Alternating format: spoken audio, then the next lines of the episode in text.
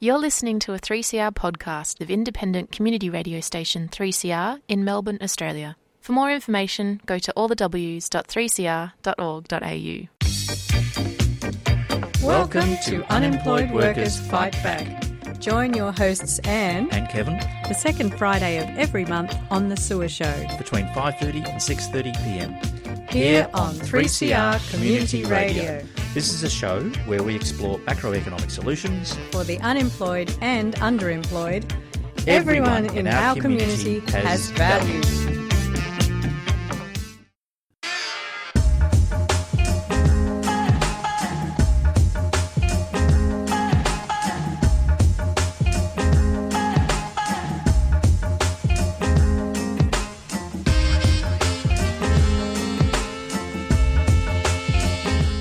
to Unemployed Workers Fight Back. Back.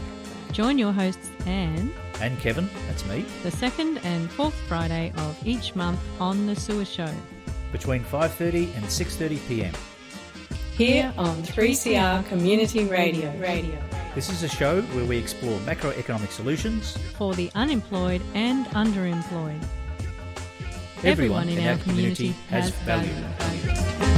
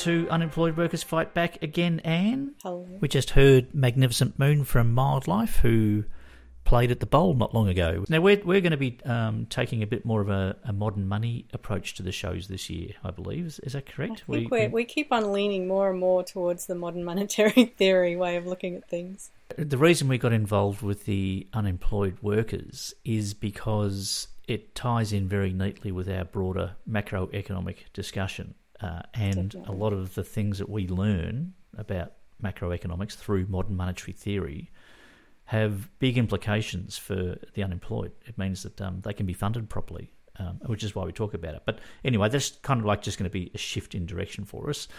Did I, did I say what the date was today? I always like to say the date at the beginning of the show. It's Friday, the 12th of February. You're a human date stamp. What happened between uh, the last show we did and this was Australia Day? Woo! I think I slept in. there's always a lot of controversy about Australia Day. People, you know, say mm. you need to change the date and the rest of it. But I like Australia Day, Anne, Ooh, controversy, Kevin. because every time we have Australia Day, this this topic gets raised. People are becoming more and more aware of the ludicrous situation we find ourselves in, and it's not losing momentum. It's not going away. It's just getting bigger and bigger. So this mm-hmm. this battlefield over the the controversy that is Australia Day The meaning of Australia Day. every 26th of January, January it goes off again. And, and everybody gets involved in the argument. And I think that's good because it makes people aware of this issue. And more and more mainstream Australians are going, ah, oh, this is this is a bit controversial, isn't it? Because of because well, because we're a bunch of assholes and we we invaded the joint, and that's not really that good, is it? Well, Uh, you know, you can acknowledge history without self proclaiming yourself as an asshole, but yes, it, it's definitely a history that I'm learning more about as well, you know, and so I'm, I'm really um, glad that it's coming up. I wake up in the morning and quite often I turn uh, turn on the ABC News. It's, it's, that's my normal start of the day, and so I did the same thing on Australia Day.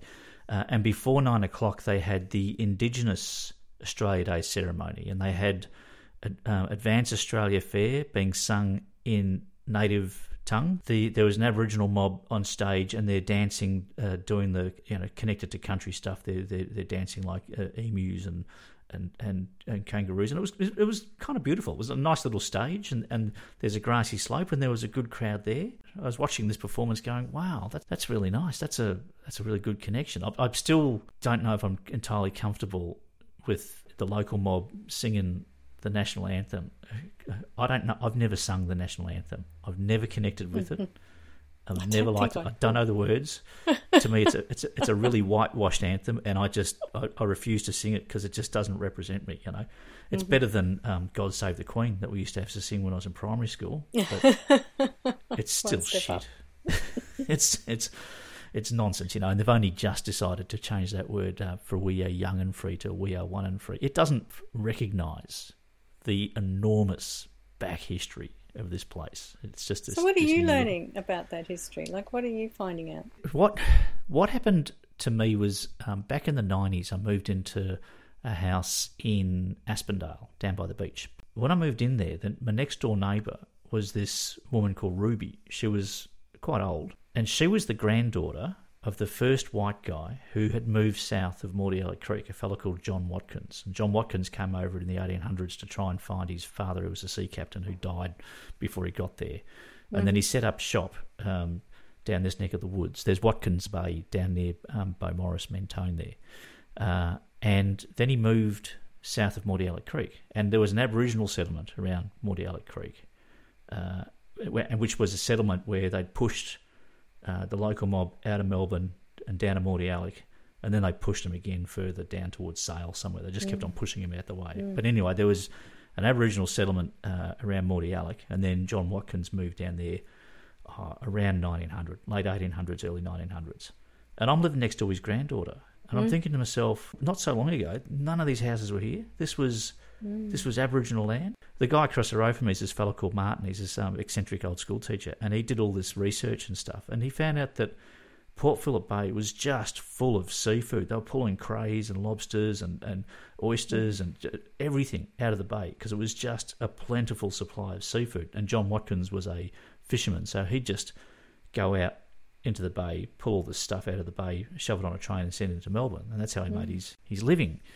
Uh, but what impressed upon me was that you have people talking about how all this stuff happened in the past and, mm. and it's mm. too long ago and you know what could we possibly do it's all ancient history and i'm going it's not ancient history no. this this it's not so long ago it's really yeah. current you know so in um, the figure of that woman you were sort of touching history and and the change is is not a small change. So it's not so long ago, and it's been a huge change as well. Within three generations, the place has gone from being a really well looked after environment, which mm-hmm. is beautiful and thriving, the Garden of Eden, to suburbia, and you just go, "Oh no," you know it. That and that really got me thinking about just how current we are. And I don't know much about this stuff. I'm, I'm a complete amateur, but this is me, you know, middle-aged white guy, just picking mm-hmm. up threads here and there this whole thing about how, how it's all too too long in the past. Well, I was born in the early '60s. If I was a uh, local guy um, born in the 1960s, I'm not calling them Aborigines because it's a white it's a white term. They were locals. Okay, so the local mob here, who'd been here forever, like tens of thousands of years, when they were born here, we, we didn't recognise them as they were um, fauna. Uh, they were like mm. no difference between them and a kangaroo. Just um, you know, and that's outrageous. Isn't uh, so that that changed that changed in '67 with the referendum. But that's in my lifetime. Okay, when I was born, yes, the local mob were regarded as animals, and that's wow. that's that's not a long time ago. That's incredible, isn't it? Yeah, oh, in our know, lifetimes, I, they were recognised as citizens of the country. Yeah, you know, uh, and I read Stan Grant's um, uh, autobiography. He's an interesting case, Stan Grant, because he's a very acceptable face of the local mob. Uh, he's making it easier for us whiteys, mm. who he presents with so well, to to understand some of the complexities of, of the um, of the situation. You know, so he was raised uh, transient. His old man was uh, picking up bits and pieces of work here. He should have ended up on the fringes. So I find Stan Grant quite yeah. quite fascinating. So our job is really just to listen. You know. I understand the contradiction. Here I am, middle-aged white guy on radio Mm-hmm. talking, talking, talking when I should be listening, listening, listening. It's not lost on me, you know. So, But this is people's personal histories. You know, this isn't just something that's in some old, dusty old textbook. This is somebody's great great grandmother and great great grandfather. The media in this country, we as Indigenous people know, have censored our right of telling the truth, and the truth is what this country is most fearful of, in particular, Indigenous truths. Until history is told by the vanquished lens, which is our people telling our story our way, and have the right to be able to incorporate that into a system of learning, well, people are always going to be denied that truth by deceit and lies. When you look at the type of psychological warfare spiritual warfare that Aboriginal people are caught in, it's not just in the sense of military when they talk about weapons of mass destruction, but you're right, it's in terms of the media and the industry of media as a warfare against our people, and so is religion, I believe, in the Western sense. They're, they're all weapons of mass destruction against our, our people. We need to keep radical voices on air. Subscribe now. Go to 3cr.org.au forward slash subscribe or call the station on 9419 8377.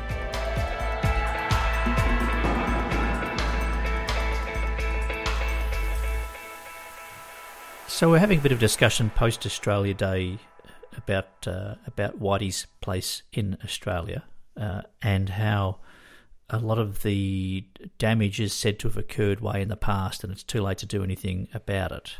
But another thing which strikes me is a lot of the impact that we've had as a as a white population happened after World War Two. There, hmm. it, it appears to me that there was a lot of Aboriginal communities that were left alone. They were mm-hmm. they they'd been affected, but they, their culture was still intact. It was kind of like okay, we'll we'll pinch this nice spot here in Melbourne and we'll push them out the back, or we'll, we'll pinch Sydney and we'll push them out the back. But out the mm. back, things were still pretty much intact. And I think there was the expectation that the population, the local population, would be wiped out. And when that didn't happen, they said, "Rightio, well, we'll just assimilate them." And I reckon the assimilation ramped right up after World War Two. But when we're talking about ancient history, no, we're not. We're talking about post World War Two uh, massive indoctrination and kind of assimilation. If we if we can't extinguish them, then then we'll just we'll make them all like us, you know. And these things uh, they weigh heavily on me. I, I I find it very difficult to find my place on this continent with this background, you know. Yeah, I know you've been giving this a lot of thought le- lately, and especially with what you've been reading about. I guess I I skirt around, but I, I know it's sitting there, you know, as something to claim about our own heritage, working it through to sort of where are we all going to in the future. I can't see how, personally myself, how I can get comfortable living in this place unless we sort that stuff out. And it's always shoved to the side. It's just pushed to the side, and and um, oh, it's too long ago, it's too hard, or it's too this. You know, Johnny Howard refusing to say sorry, that sort of stuff. It's just appalling behaviour. You know, um, just at a very basic level, just doing the bare minimum to acknowledge the harm you've done. Oh no, I can't do that. Well, it, either either he, he understood how much harm had been done and he was so ashamed of what had happened, or he's you know as is, as is far more likely just a denialist and doesn't want to deal with it. Um, but that that sort of stuff, and, and Scotty Morrison's no bloody better. Part He's- of it too is we're not learning our lesson. Like we came in and trashed the place, and we're still trashing the place. When you think of what's going on with sacred sites, and it it actually ties into the economic macroeconomic discussions that we have at the moment because right now we're a very neoliberal society and it's all about the individual um, what do they call it the rational economic man it, it's all about the selfish person Uh, and that is in stark contrast to uh, what a lot of people are talking about with socialism, etc. You, you need to think of society. You need to think of uh, of your place in context. You can't just think of yourself. When you think about the local culture that was here before we arrived, they seem to work collectively. You know, they had all the little different countries, languages, uh, areas, um, but you were born into a functioning society. You had a role to play. You were given a totem. You had to look after this. You had to uh, work the land. Everybody had their part to play. It doesn't seem like they were a, a, a culture of individuals. They ran, had the environment running beautifully, because they were working collectively and they were working together. They were functioning, and that's the complete opposite of neoliberalism. So I'm fascinated to see what that can teach us. Yeah, well, the idea that we didn't have anything to learn, that there wasn't some kind of mutual exchange possible, is just phenomenally like oblivious to say the least. The way that we have come into this place is just so arrogant. Well, the other thing about the um, uh, I was talking about the, the Australia Day celebration. So, so you had the uh, the local mob doing all their their dances. It's it's all connected to country, and I, I left the station on, and after nine o'clock, the the official you know government uh, Australia Day celebrations start. And what does it start with? A, a bloody flyover of military jets, and then you've got Yeah. soldiers with guns marching, and you're going Yes. you couldn't be more bloody blatant, could you? You know, the only reason you guys are here is because you're more violent, and you and you manage to to bloody walk all over these people with violence, and that's and that's and you're proud of that. That's what you want to mm-hmm. display on mm-hmm. Australia Day. Oh, look at us, we're we're violent. We've got bigger mm-hmm. guns. A lot of nations do that. It's not just Australia. I know. the military does feature in the national national celebration. It's just barbaric. I don't relate to it. These people don't represent me. It leaves me feeling lost. Scott Morrison uh, has nothing to do with me. Um, the national anthem, I don't relate to at all. Uh, and yet I'm in this place. So, bit lost, you know? bit lost, Don't know which where to is fit in. which is good. Just acknowledge where you are. If it's lost, it's lost.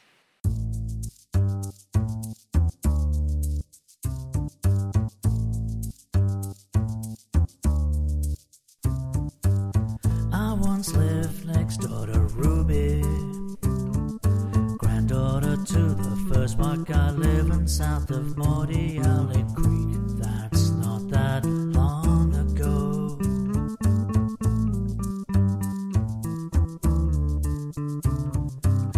Before her granddad turned up, 100,000 locals have been living here on country biggest estate on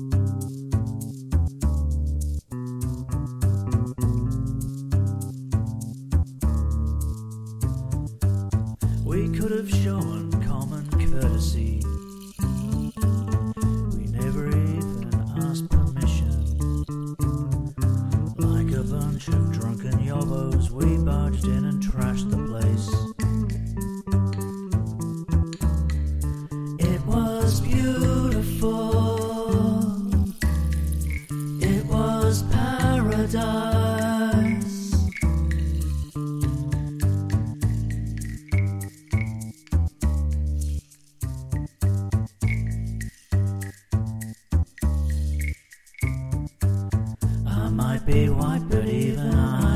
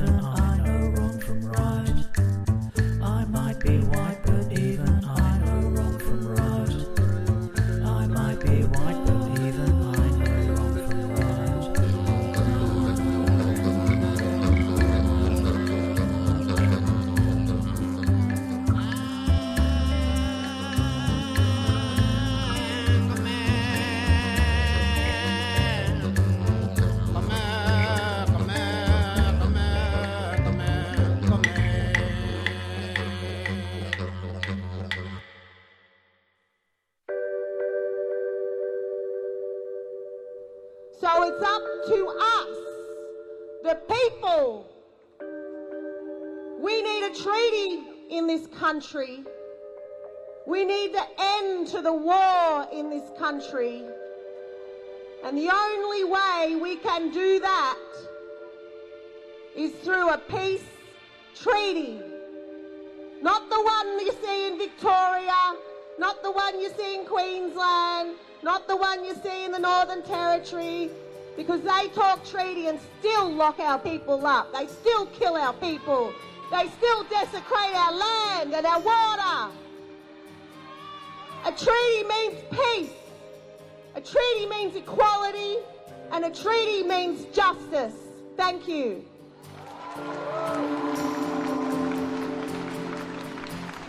Subscribe to 3CR in 2021. Feed Radical Radio. Subscribe today. Go to 3cr.org.au forward slash subscribe or call the station on 94198377.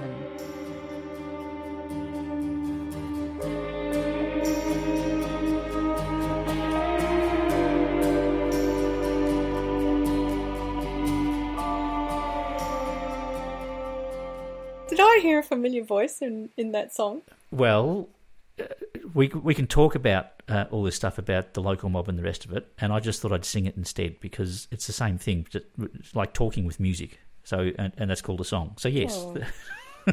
Lov- lovely to hear Kevin's thoughts in music. thank you. Oh, I was just thinking what you're talking about with, um, you know, the original uh, inhabitants of Australia. Just to point out that they did live in an in non-monetary systems. I think, as far as I know, they weren't using money Yeah. to coordinate their activity. And you know, these days, just through modern monetary theory, I've just come to think of money as the way that a society organises its activity. You know, the way it organises it, what people do, um, and what they do with the resources at hand. And so, money is one way of doing that, but you don't have to use money. And I think for me, the jury is still out as to whether you can have a complex civilization without money. And I know there's a lot of thinkers out there who are trying to get to post monetary systems. Personally, I think that's a bit idealistic just because of the the number of people you're talking about and the complexity. Like, I, I can't imagine how you would develop a vaccine without a monetary system. Well, there's there's two post monetary um, uh, uh, societies that I know of. Hmm. Uh, one is one is Star Trek, and the other one and the other one is the is the local mob that was here before we came Yeah. here. You know, so th- they were so far ahead of their time. They, they were Star Trekking before we got here. Maybe so. We've got to pay attention. Maybe We've got to so. we've got to find out more about the, about these mobs because they, they sound like they had their stuff together. You're listening to Unemployed Workers Fight Back A show all about the economics and experience of unemployment and underemployment here on 3CR Community Radio.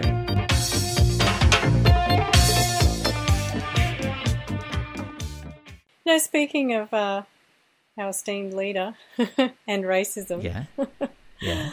um, Darren Quinn, who is a proponent of modern monetary theory, he wrote an article recently in Australian Real Progressives, which you can find online. He was uh, mentioning uh, what Scotty got up to on the Ray Hadley morning show on 2GB back on the 20th of January. So have a listen to this. Prime Minister, good morning. G'day, Ray. Know, we, we can't run the Australian economy on government money forever. I mean, we've had to step in at a very serious time, and we've done that. But now we've got the hard job of getting the Australian economy back on its own feet. And, uh, and that's why we've been you know, going through that gear change on JobKeeper and JobSeeker.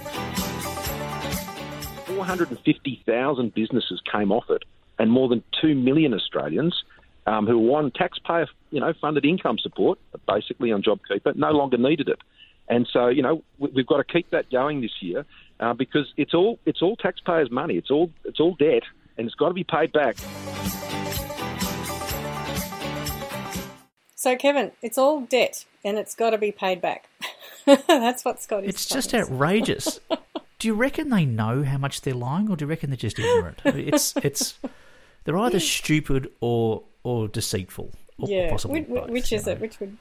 And I mean, the thing is, like, there's Scotty. He's taking a leaf out of Margaret Thatcher's playbook back from the 1980s, where um, she was saying that there's no such thing as public money; it's all taxpayer money. An interesting thing that Darren was pointing out, which I hadn't quite clocked before, which is that this taxpayer myth, and it is a myth, it's actually racist and sexist as well as classist. So I sort of understood how it's classist because essentially it just divides the workers into the upstanding citizen taxpayers and then those who are bludging off the taxpayers. So I understood that, but I hadn't quite cottoned on to how it's also racist and sexist.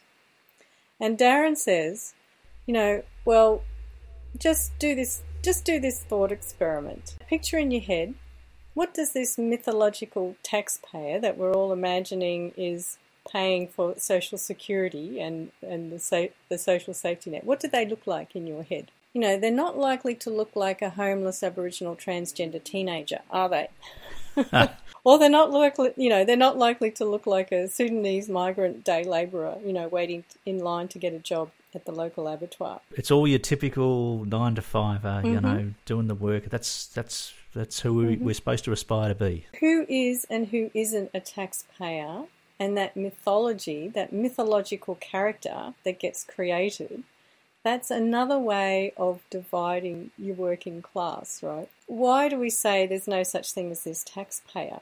And the reason we say that from the modern monetary theory perspective is that modern monetary theory points out that the government is not collecting taxes in order to spend. None of the spending that the government does, including paying for unemployment benefits or the job seeker or the job keeper, none of that money came out of taxpayer pockets. This causes people a lot of confusion, and I, and I think um, Mm. we need to just give the last recent example of how this actually works. People go, "Oh, how could that possibly be? If our taxes don't pay for, for government spending, where does it come from?" We've said this a thousand times before. Just as it did with JobKeeper and JobSeeker, there's a bill passed in, in Parliament. They have a discussion. They say we're going to have a, a JobKeeper package or a JobSeeker package. They chat about it. It gets passed. It's called an appropriations bill that's sent to tre- um, Treasury. Treasury then instructs the Reserve Bank of Australia to start uh, transferring the money uh, electronically. Now, no taxes have been collected and no money has been borrowed. It's just simple currency creation by the Reserve Bank of Australia upon instruction from the, the government of the day. So when people go, oh, where's the money come from? That's where it comes from. That's the process. It's nothing tricky about that. It comes from the government typing those numbers that we all know about, those numbers into people's bank accounts. Yeah. So it's not growing on rich people, it's not coming out of taxpayer pockets. So to use the taxpayer myth, effectively what you're doing is you're invoking these uh, racist, sexist, classist categories because this is not how the economy works. It's not how the money monetary system works. It's not how taxes work. You can't use that argument saying that my taxes are paying for this and my taxes are paying for that. No, they're not.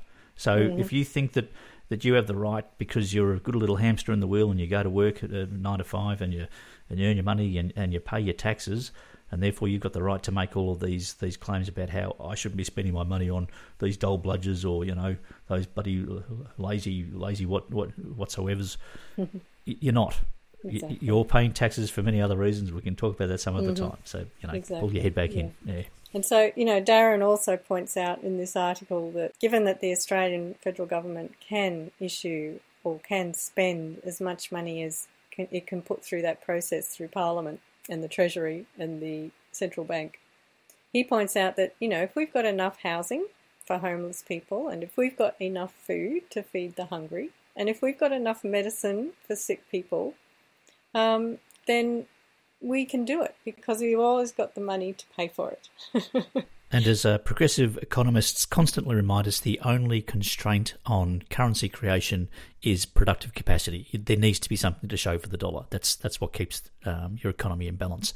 Uh, but look, I've been playing some music this week, and because there's all this excellent music happening at the Myer Music Bowl uh, due to the lockdowns that have occurred, they're, they're putting on all these bands. So I'm just playing um, uh, bands who uh, are playing at the bowl. Uh, we saw Mild Life earlier on, and uh, now I'm going to play the Murlocs.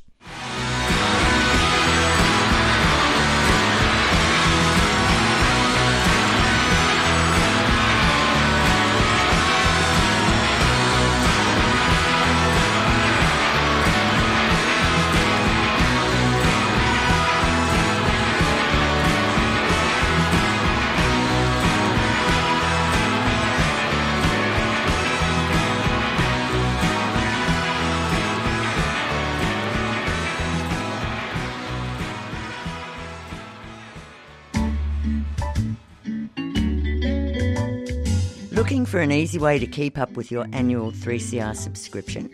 You can now set up an annual debit from your bank account or credit card, and once a year your payment will be automatically deducted.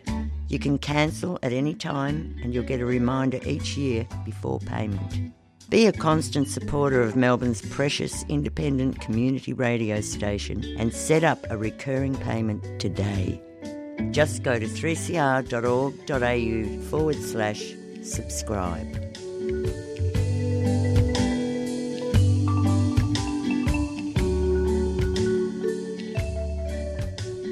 We need to remind our listeners, Larry and Larissa listener, that uh, there's a subscriber drive coming up uh, pretty soon. Uh, starts on the 15th of February, so we, we need to make sure that uh, if you are in a position to subscribe, you can. It's been a bit of a tricky last 12 months, uh, and so now is quite a crucial time to make sure that 3CR can continue. So think about that as it's um, coming up. Uh, before that, we heard from the Murlocs with their tune called My Compromise. Um, uh, and the Murlocs uh, were playing at the Bowl uh, last Monday. Uh, there's a whole bunch of really good bands, local bands, all being put up uh, as, as a response to the the um, the COVID downturn. They're all uh, thumping it out the Bowl because it's an open air venue, and it's been really good. I've been to quite a few of the shows, and it's been great. But I'd like to steer the conversation towards what's a common theme uh, in our current economic environment, and it's defining where the battlefield is. Mm-hmm people say, ah, oh, you know, it's the socialist versus democracy, or it's the it's the communists versus capitalism. And nothing, none of that sits right because China's communist and it's capitalist. It's it's on, on, a big capital venture at the moment. It's trying to. It is creating mm. the largest uh, middle class in the world at, at an mm. enormous rate. So, um, so the Chinese who have been impoverished are now uh, entering the middle class. They live in nice houses. They got cars and the rest of it, and that's what's um, building that. That's capitalist, but they're a communist country. So it's not capitalism versus communism. It's not socialism versus democracy because there are socialist democracies. Uh, you know, Russia's a poor example, but um, uh, but there are others, you know, where they, they actually have elections, and, and one of the choices is a socialist government. So, so what what are the, the polls? Um, the more I think about it, it's socialism versus neoliberalism. Mm. Socialism is, is all about operating uh, cohesively as a society where everybody, like we're talking before about the Aboriginal communities, and this is why I really I want to explore to see how local communities operated here before Whitey arrived, because mm. they seem to be collectors. They're very environmental. Everybody had their, their role to play. Very mm. socialist. And the neoliberals have been very sneaky because they've they've disassociated themselves from the term neoliberalism. But this is what they are. Neoliberals are all about the individual. I've got to look after me. If I look after me, that's going to be good for society. All I've got to do is maximise my position on on the um, on the face of the earth, and by doing so, that's going to be a good thing for society. Well, that's a load of crap. That just basically means if you're a greedy bastard, you're, you're, you're supposed to feel good about yourself. Well, you shouldn't.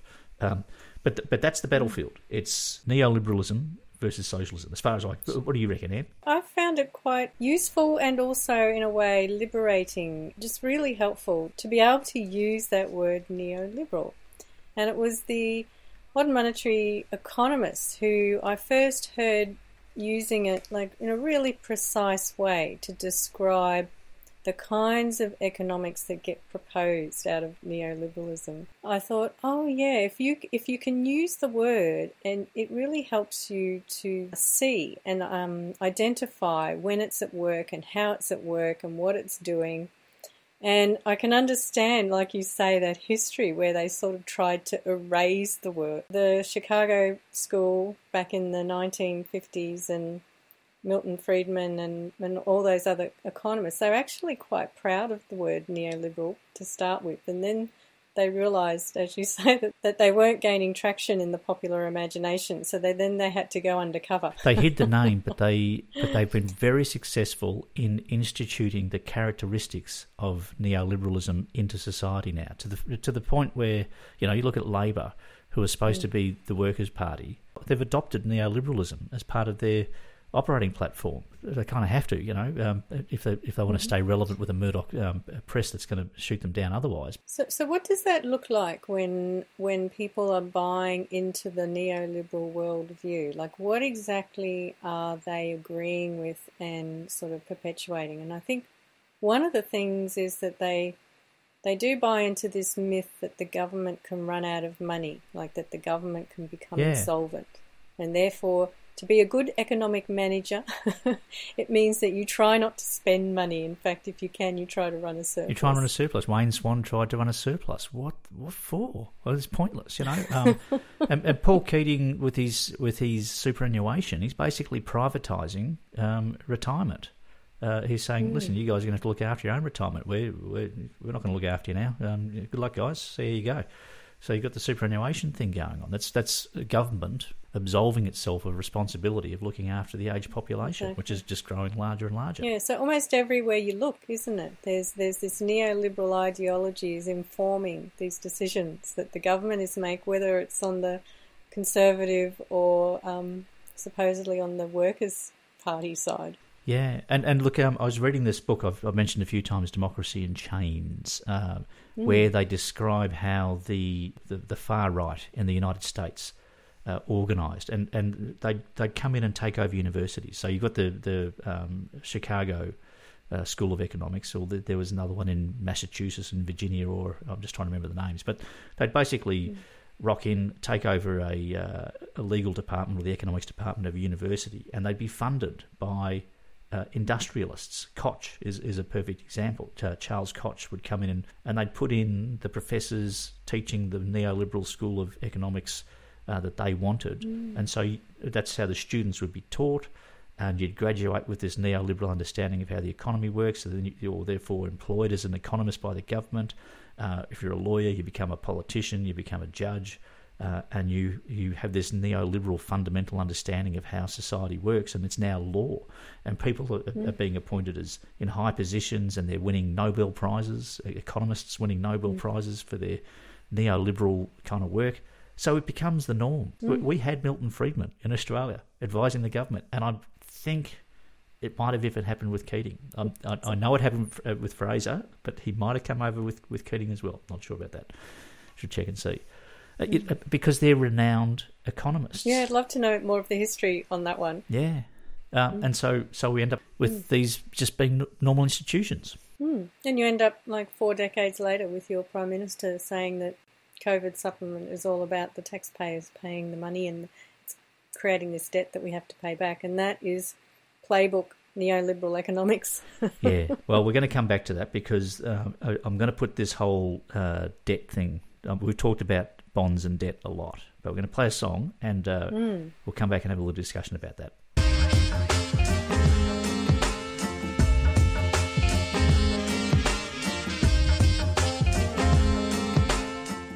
Hi, this is Ed Cooper, and you're listening to Unemployed Workers Fight Back on 3CR with Anne and Kev. Hi, this is Ed Cooper, and you're listening to Anne and Kev on 3CR with their Unemployed Workers Fight Back program. That's my 3 triple M version. okay.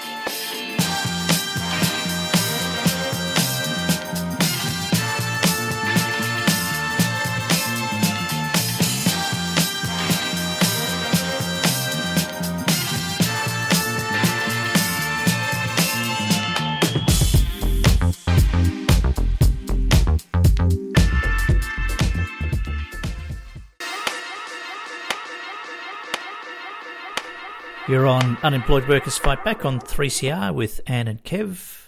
Uh, that was Close Counters, who played at the Myer Music Bowl last Monday with their song Solar Coaster. Great band. Uh, all great local talent just here in Melbourne. I can't believe it. It's uh, always blows me away. Now, we're going to try and squeeze in uh, a little bit of a talk about bonds, but before we get to the bonds thing, and the battlefield between socialism and neoliberalism is a reflection on what people regard as human nature. Mm. I'm reading a book called Doughnut Economics by Kate Raworth, which is a very good introduction to progressive economics. Uh, and it describes the, the model that's used for the neoliberal ideology as Homo economicus, the, the rational economic man. Okay? And the rational economic man desires to possess wealth dislikes work and loves luxury. So the neoliberal economic model is based on accommodating Mm. a lazy, greedy man. I know some rational economic men, and I don't like them.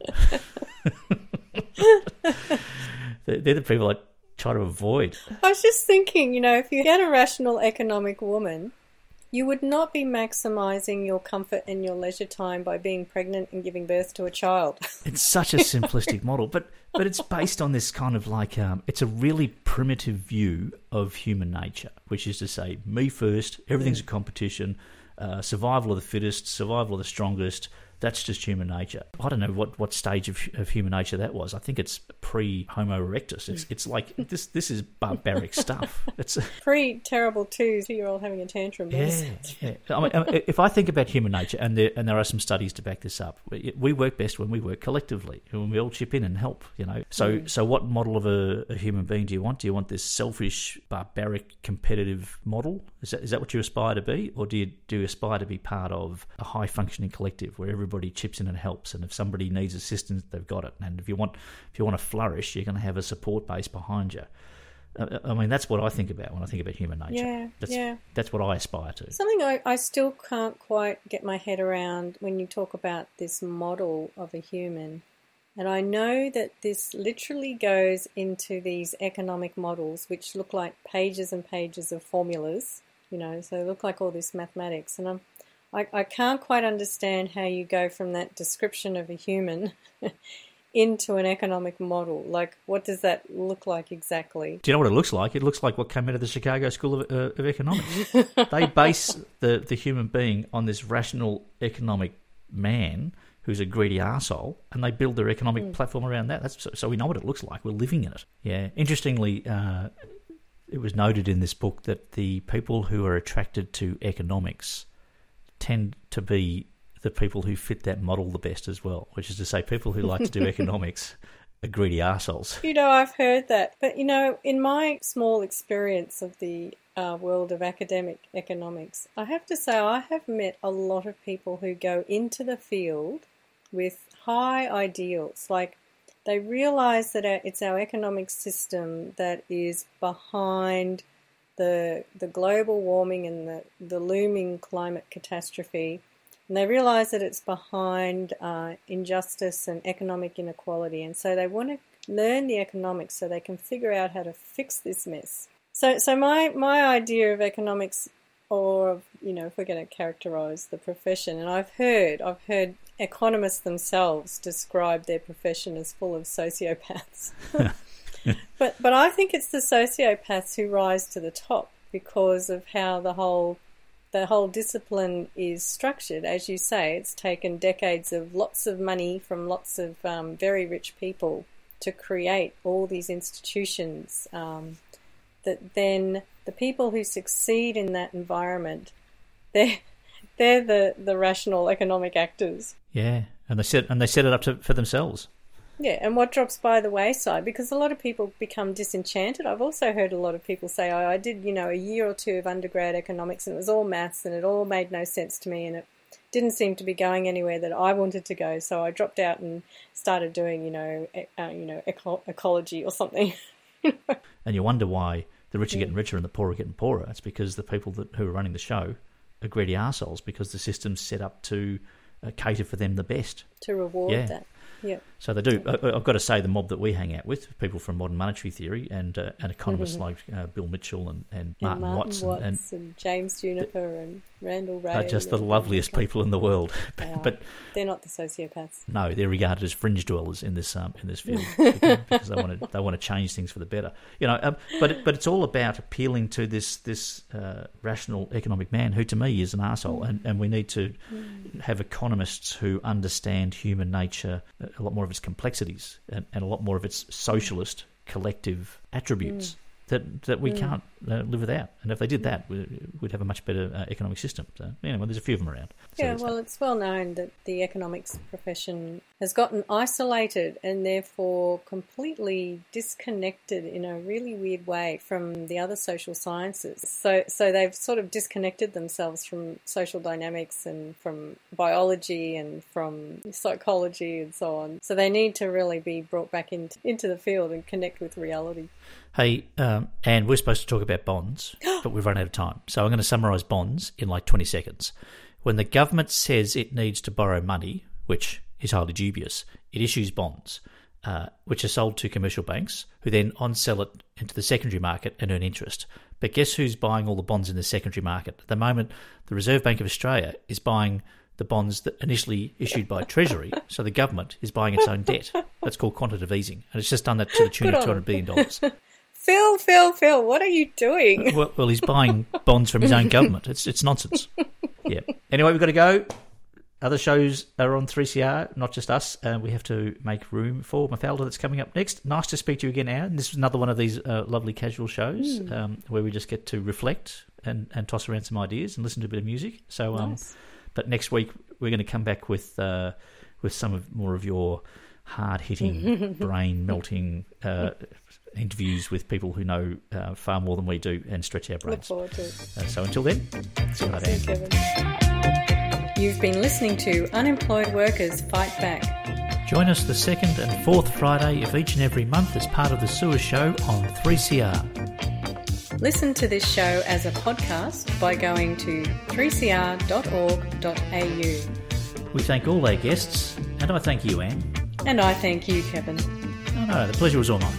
Oh no, Kevin, the pleasure was all mine. You mean all the pleasure was yours?